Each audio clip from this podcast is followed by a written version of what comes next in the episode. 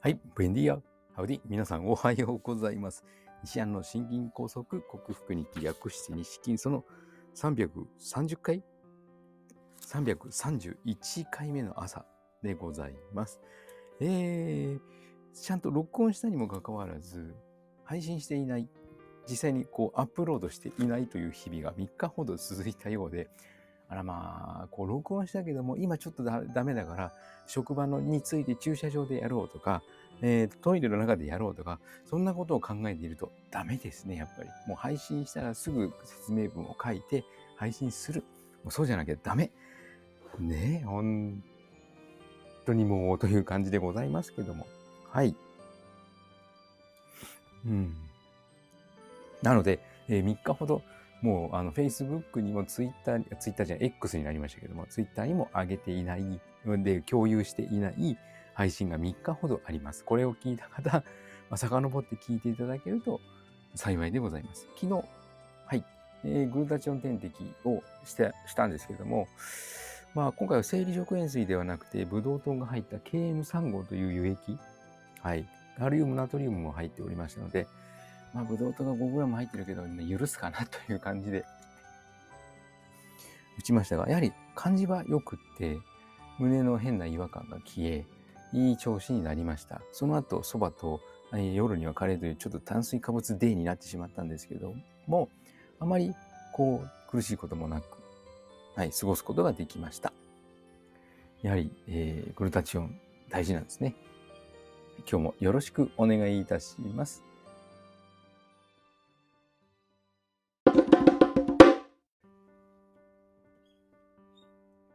はい、改めましておはようございます。健康運動指導士、理学療法士、そして笑い療法士の西田隆です。今日のテーマは、睡眠の質を上げるのに入眠を良くするために脳の思考モードを極力オフにすると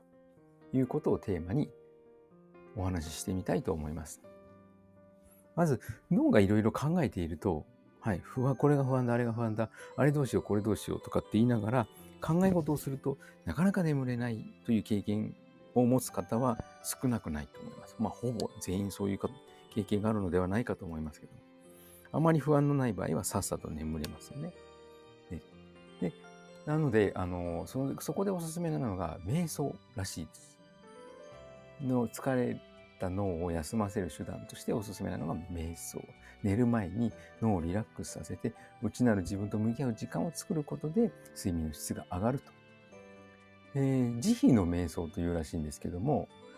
自分を含めた万物の幸福を願う心のことが慈悲で、全てのものに感謝してその幸せを願う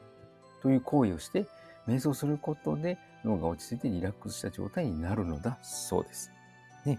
誰も不幸になれとかそういうことを願うとですね、やはり脳がちょっと興奮して苛立って眠りがよくなくなるというのはわかりますよね。やはり自分と、そして自分を生かしてくれる周りの人たち、ね、自分を頼るというか、支えてくれてるというか、そういった人々と地球上の万物に感謝してですね、今日も一日ありがとうございましたと。明日も皆さんが幸せであるようにというふうに考えて寝ると。そしたら睡眠の質が上がるそうでございます。そしてですね、先ほど不安なことを考えるとなかなか寝つけないというふうに伝えましたけども、寝る前に寝床に入ったら楽しいことを考える。ベッドに入って何も考えない。心配事が消えていく様子をイメージするのと、楽しいことや面白いことを考えるという3つのグループに分けて、それぞれの寝るまでの時間を計測したところ、何も考えないで寝床に入った人と、楽しいことや面白いことを考える人とでは3倍の差があったそうです。つまり何も考えない人が1時間かかったところを20分で、楽しいこと面白いことを考える人たちは20分で入眠することができたと。楽しいことといっても脳が興奮してしまうような、そういったことを考えるのではなく、面白おかしい、くすっと笑えるようなことですかね。そういったことを考えるといいみたいですね。あとは余計なことを考えない。つまり単純なこと、寝るぞというようなこと、何も考えないというのは、自分前も配信したようにできないです。頭が真っ白になるというのはまずできない。なんかですね、究極の緊張状態というか、突然何かを言われてはっ脳の思考停止というのはありますけども、普段の生活の中で脳の思考停止、何も考えない状態を作るというのは非常に難しいので、絶対に何か考えているので、複雑なことを考えないで単調なことを考える。明日あれしようこれしようどうしよう、明日の仕事はこうだからではなく、何も、余計なことを考えないで、明日、今から寝るよ、全てのことに感謝して、さあ寝るんだということだけを考えると。そもそも何も考えないでいようということ自体が考えているらしいので、はい、単純なことを、単調なことを考えて入眠を良くするという方法があるようです。いかがだったでしょうか？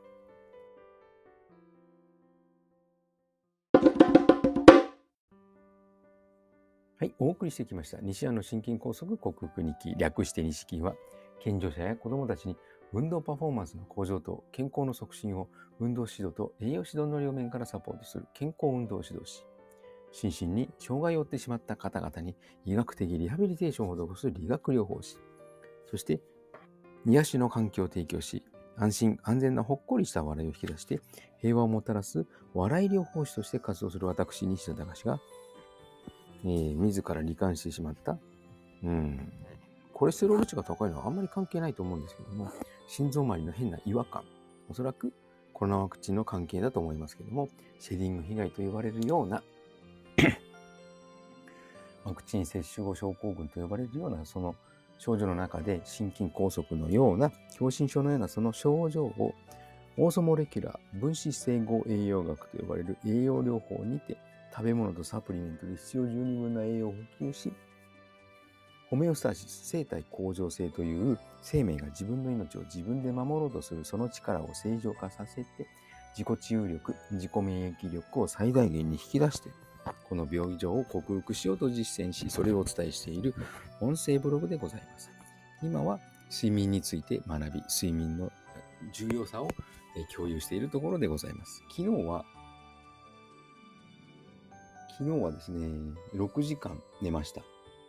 で、スコアは89点。なかなかいい点数じゃないかと。なぜなら昨日岩盤浴をして、途中1回も起きることなく朝を迎えましたので、今回は睡眠時間ちょっと短いですけども、スコアは高いというふうになっております。それと、最近続いた疲労感と胸の周りの変な違和感は、やっぱり内野心によるものだということが徐々に分かってきました。内野心を昨日丸1日やめてみたんですよね。おとといは1錠だけ。今日は夜に1錠飲むつもりですけども、これをやめた途端に少し元気になり、変な違和感がかなり軽減しました。昨日は点滴もしましたので、一概に内野心だけというわけではないですけども、その疲労感というのがなくなったので、内野心の取りすぎ、これはもう長期間やらないとわからないことなんで、しかも内野心実は足りない人が多すぎるので、500ミリの6錠、つまり1日3グラムを3回とか6回に分けて飲むといいというふうにされているのですが、そうやって発信している先生方もいるんですけども、それを自分は実践したら多すぎる。だから必ず個人差があるので、情報を収集したらまず自分で実践し、で、何か不具合があったらそれがダメなのではなく調整してみる必要があると思います。一概に皆さん大体1か0で考えて、じゃあ何をすればいいんだ、それをしたらダメだった、じゃあ次というふうな考え方をする人が多いんですけども、いや、必ず必要な栄養素の話をしているので、量を調整してみるとかですね、プロテインのでも変わらないじゃないか、それは足りないのかもという発想を持ってほしいと思います。さて、今日は土曜日、週末ですね。私は土日働くので週末という感覚はありませんけども、唯一の休みは昨日でした。はい。週末、大雨の群馬県なんですけども、皆さんの地域はいかがでしょうか。素敵な週末となりますように。では、西田隆でした。